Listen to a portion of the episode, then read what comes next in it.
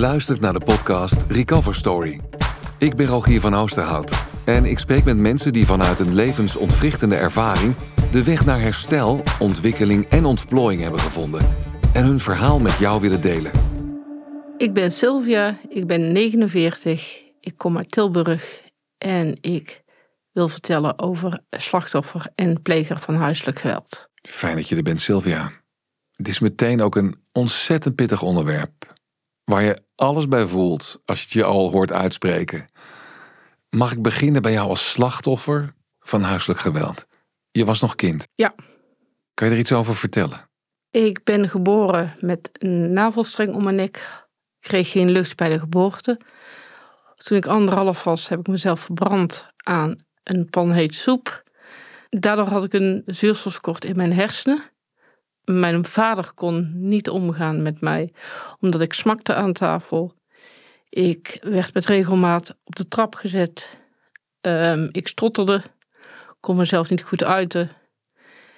En ik heb me heel alleen gevoeld. Dat snap ik. Op de plek waar je juist veilig moet voelen als kind natuurlijk. Je trekt je op aan je ouders. En als je valt, helpen ze je opstaan, zou je denken. Ja, dat was niet zo. Ik, uh, uh, ik werd gezien, zeker door mijn vader, uh, als mislukt. Ik hoorde er niet bij. Ik werd genegeerd. Ehm, als ik iets voor me gemaakt had, dan werd dat kapot gegooid. Eh, ik herinner me een keer dat ik samen met mijn zusje de stoep had geveegd omdat er veel zand op lag. We kregen op ons mieter, omdat die, uh, dat zand was dus voor tussen de voegen. Maar dat wisten wij niet. En hoe deed hij dat dan? Um, in eerste instantie werd hij heel boos, begon hij te schreeuwen. En ik was in zijn ogen altijd de schuldige. Um, hij uh, uh, kon dan echt met zijn, met zijn hand in zijn mond bijten op zijn eigen hand om zijn woede te onderdrukken. Maar vaak ook reageerde niet met klappen, mij naar mijn kamer sturen en me dan achterna komen. En een aantal keren heeft hij ook met een hand op mijn keel gelegd. Die ja. mij echt wel wurgen. Ja. Vreselijk. En was jij de enige? Want je spreekt ook over een zus. Ja, ik was de enige. Um, ik moest maar een voorbeeld nemen aan mijn zusje. En je moeder? Uh, mijn moeder was onderwijzeres. De regel was dat wat thuis gebeurt, blijft thuis. Wat op school gebeurt, blijft op school. Ze gaf les op de school waar wij zaten, waar, waar ik zelf ook zat. Ik heb zelf les gehad van mijn moeder. Dus ik kon daar nergens mee heen.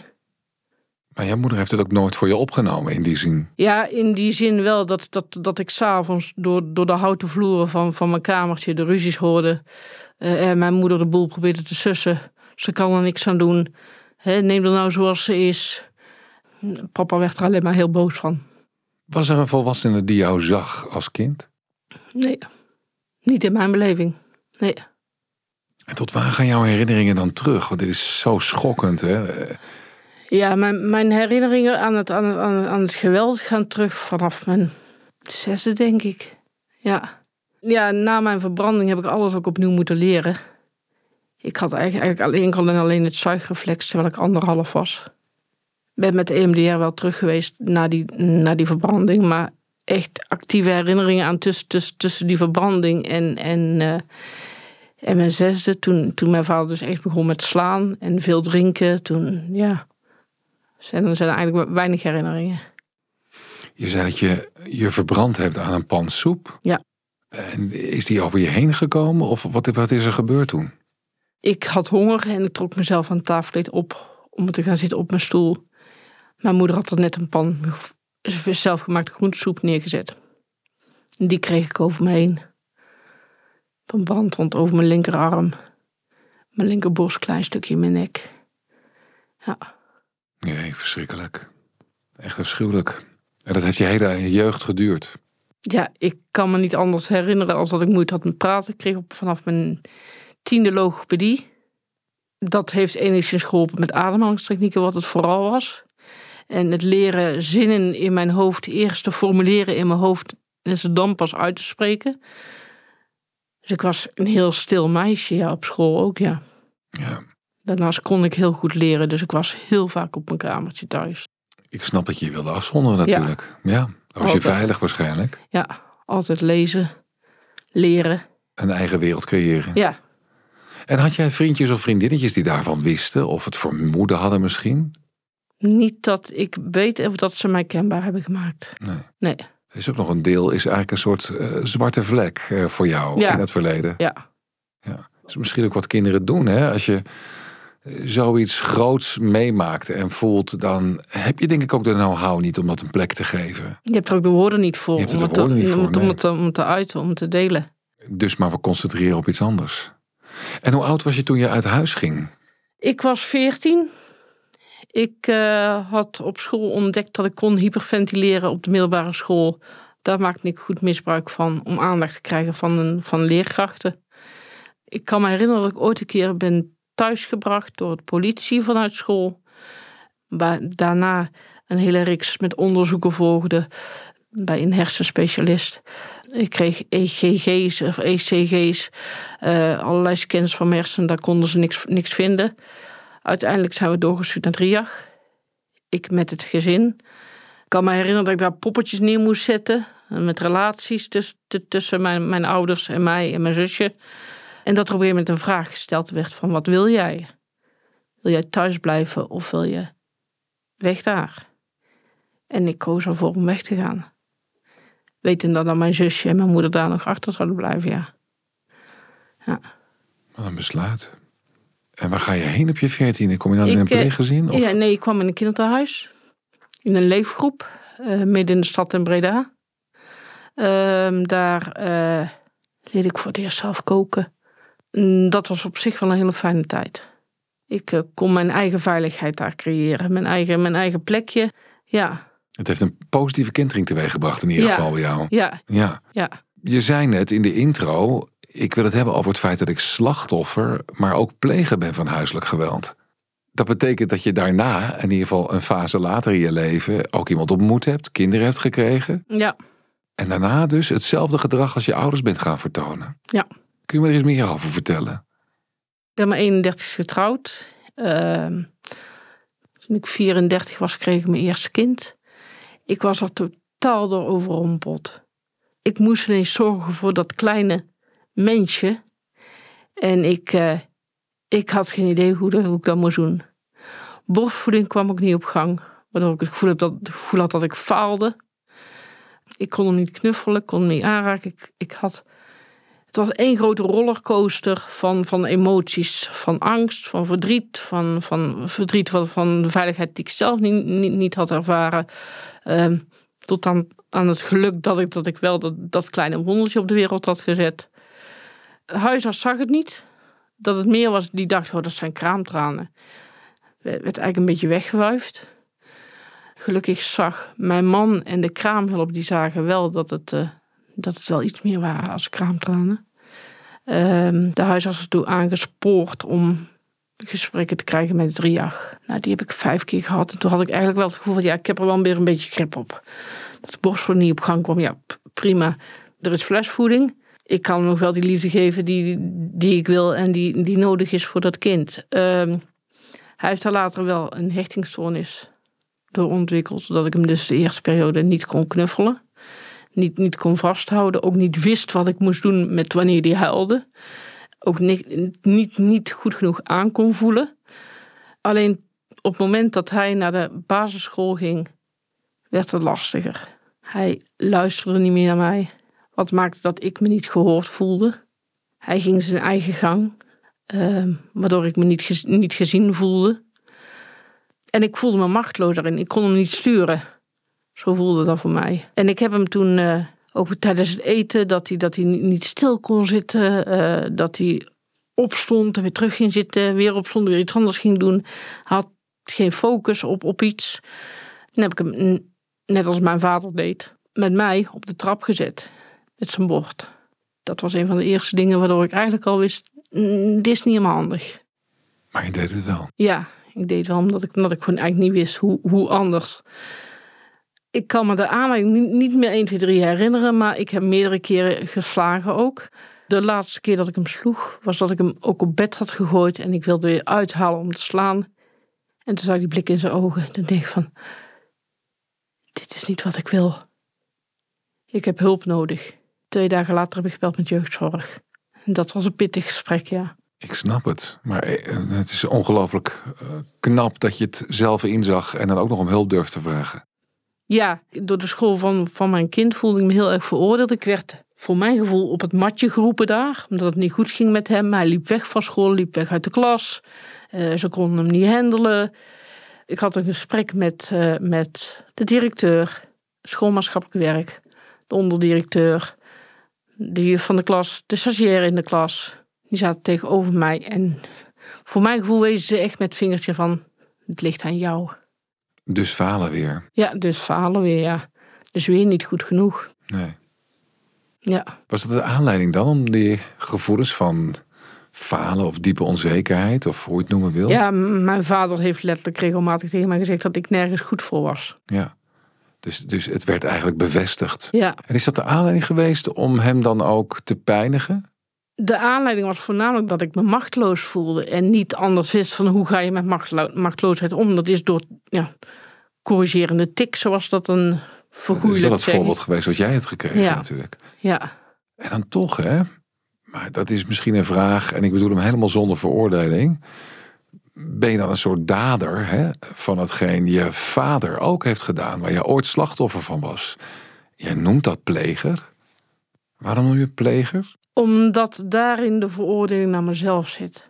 En dat is indirecte veroordeling van je vader. Ja, ja. Mijn vader is voor mijn gevoel dan meer dader. En als ik het dan over mezelf heb, dan heb ik het, meer, heb ik het liever over het woord- dan gebruik ik liever het woord pleger. Omdat als jij geen slachtoffer was geweest zelf van huiselijk geweld, Ja, de kans er ook niet was geweest waarschijnlijk dat je zelf Klopt. huiselijk geweld had gepleegd. Die begrijp ik. ja, Je hebt aan de bel getrokken en er is Ja. hulp gekomen. ja. En wat heeft die hulp voor jou betekend? In eerste instantie stonden er twee mensen op de stoep bij mij. Eén van Veilig Thuis en iemand van het Sterkhuis. Van Sterkhuis was iemand die later ook onze ambulant begeleider is geworden van het gezin. Zij heeft er onder andere voor gezorgd dat er wat meer structuur kwam en wat rust in ons huis, in ons gezin.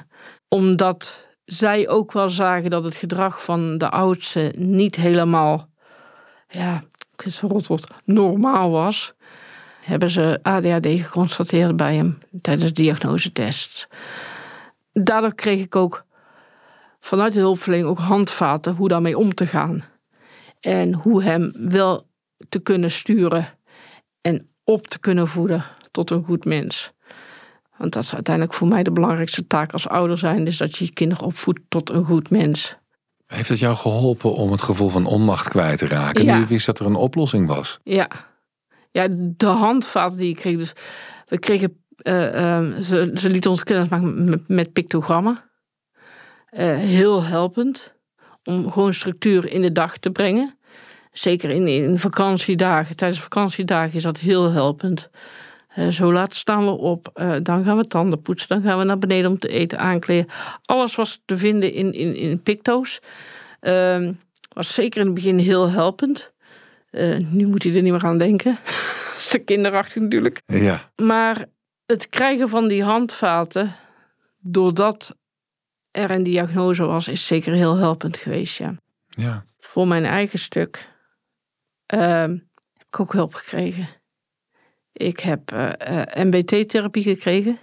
Wat is dat? Mentalization-based therapy. Waardoor ik leerde om niet alleen uit te gaan van mijn eigen gevoelens, maar een ander heeft zijn eigen gedachten, heeft zijn eigen gevoelens. En die proberen te zoeken in mezelf, maar ook om die proberen gewoon na te vragen. Te integreren eigenlijk in wat die ander voelt en denkt. Ja. Ja, en van daaruit te handelen. Ja. Ik heb zelf ook EMDR gehad om het geweldstuk van mijn vader te kunnen plaatsen. En de ambulante therapie. Wauw. Hebben we drie jaar over gedaan. Het is, het is ook een flinke struggle geweest, zeg. Ongelooflijk. Ja, Maar je zit er wel. ja, En je lacht. ja. En heel trots op mezelf. Ja, dat mag ook. Ja. Ja, zeker. Zeker. Ja, Nou ben jij volgens mij katholiek opgevoed, hè? ja. In hoeverre heeft dat geloof nog een rol gespeeld in jouw leven? Ehm, vooral bij mijn vader, die, die, die, die bij mij weten wel best wel streng katholiek was opgevoed, werd iedere vorm van, van geweld vergoelijkt met het woord de harde hand. Hij was opgevoed met de harde hand. En zo werd ik ook opgevoed. Dus het is al iets wat al veel, veel generaties teruggaat.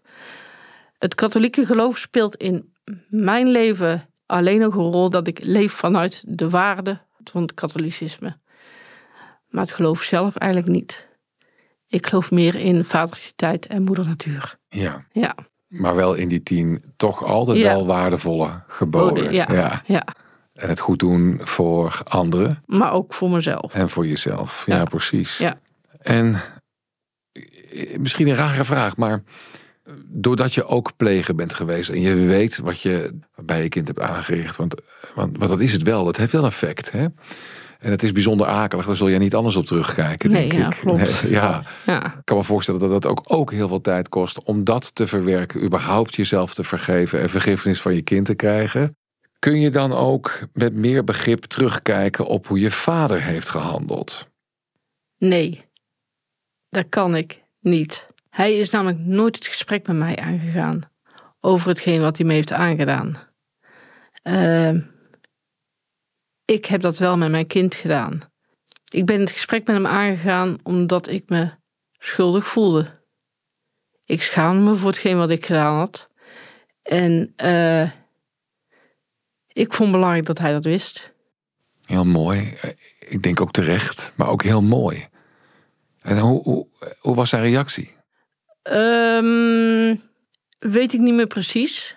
Wat ik vooral in dat gesprek heel belangrijk vond, was dat ik hem zag en dat ik hem hoorde. Dat ik er voor hem was. Ik heb nooit ouders gehad. Ik heb nooit een volwassene gehad die mij zag en die mij hoorde. Dus ik vond dat heel belangrijk dat, dat ik hem liet weten dat ik er wel voor hem was. Je hebt de cirkel ook doorbroken. Ja, Je hebt het in ieder geval niet meer doorgegeven. nee, daar ga ik vanuit. Ja. Ja, Ja. Eh, er is heel veel moed voor nodig, hè? Als ik naar mijn vader kijk, dan denk ik dat, dat hij die moed niet had gehad. Voor, voor, voor mij is dat is iets wat, wat, wat, wat, wat vanzelfsprekend erbij hoort. Op het moment dat ik iets fout doe, dan vind ik ook dat ik daar excuses voor moet maken. En zeker als het gaat om iets wat zo'n impact heeft op, op, op, op het leven van een kind. ehm, vond ik het niet meer normaal om daar, daar het gesprek over aan te gaan. Ja. ja je weet het als geen ander, hè? Dat, dat, Ja. dat, dat maakt het dan nog extra treffend natuurlijk. En eh, je hebt ergens ook laten vallen dat je zei... Ja, dat, dat, ik heb me zo machteloos gevoeld. En dat, en dat begrijp ik. Hè? Je hebt je echt machteloos gevoeld. Er is je eigenlijk nooit iets meegegeven waarop jij hebt kunnen leren om te gaan met de moeilijke dingen in het leven. Je bent er nooit in gesteund, nooit in gezien, nooit in gehoord. Er is nooit ruimte geweest om je gevoel te delen. Nooit ruimte geweest om je beperkingen aan te horen. En je, en je vragen, je roep om hulp in te vullen. Maar die machteloosheid heb je toch op een of andere manier omgezet in het nemen van macht over je kind, als het ware. Kan je zien wat ik zie? Ja, ik zie, ik zie wat je ziet. Ik ben het daar ook ergens mee eens. Alleen ik had geen ander voorbeeld. Op het moment dat mijn vader zich machteloos voelde over eh, gedragingen van mij, begon hij met slaan. Of werd hij heel boos. Of ging hij heel raar, eh, heel raar doen eigenlijk, want dat is het gewoon. Het is gewoon raar gedrag. Ik begrijp wel wa- waar die gedachte vandaan komt, ja. En dus zeggen we misschien met z'n tweeën ook wel. En ik ben je heel dankbaar dat je dit allemaal wilt delen. Ik vind het ongelooflijk knap. En ik, ik, ja, ja, ik vind het echt heel ongelooflijk knap. En ik begrijp het ook. Hè? Hoe moeilijk het ook vindt. Want laten we wel wezen, geweld is nooit goed te praten. Bij niemand en nooit. Maar er is wel altijd een reden voor dat het gebeurt. En als we, ja, daar moeten we op een of andere manier toch proberen begrip voor op te brengen. Anders kun je nooit, kun je nooit tot een oplossing komen natuurlijk. Mee eens. En schuift de pleger ook nooit opzij. Ja, precies. Die hoort bij het systeem. Hoe naar het dan ook is, maar eh, hij is wel een onderdeel van het systeem waarin, waarin het geweld plaatsvindt. En er is altijd ruimte voor begrip.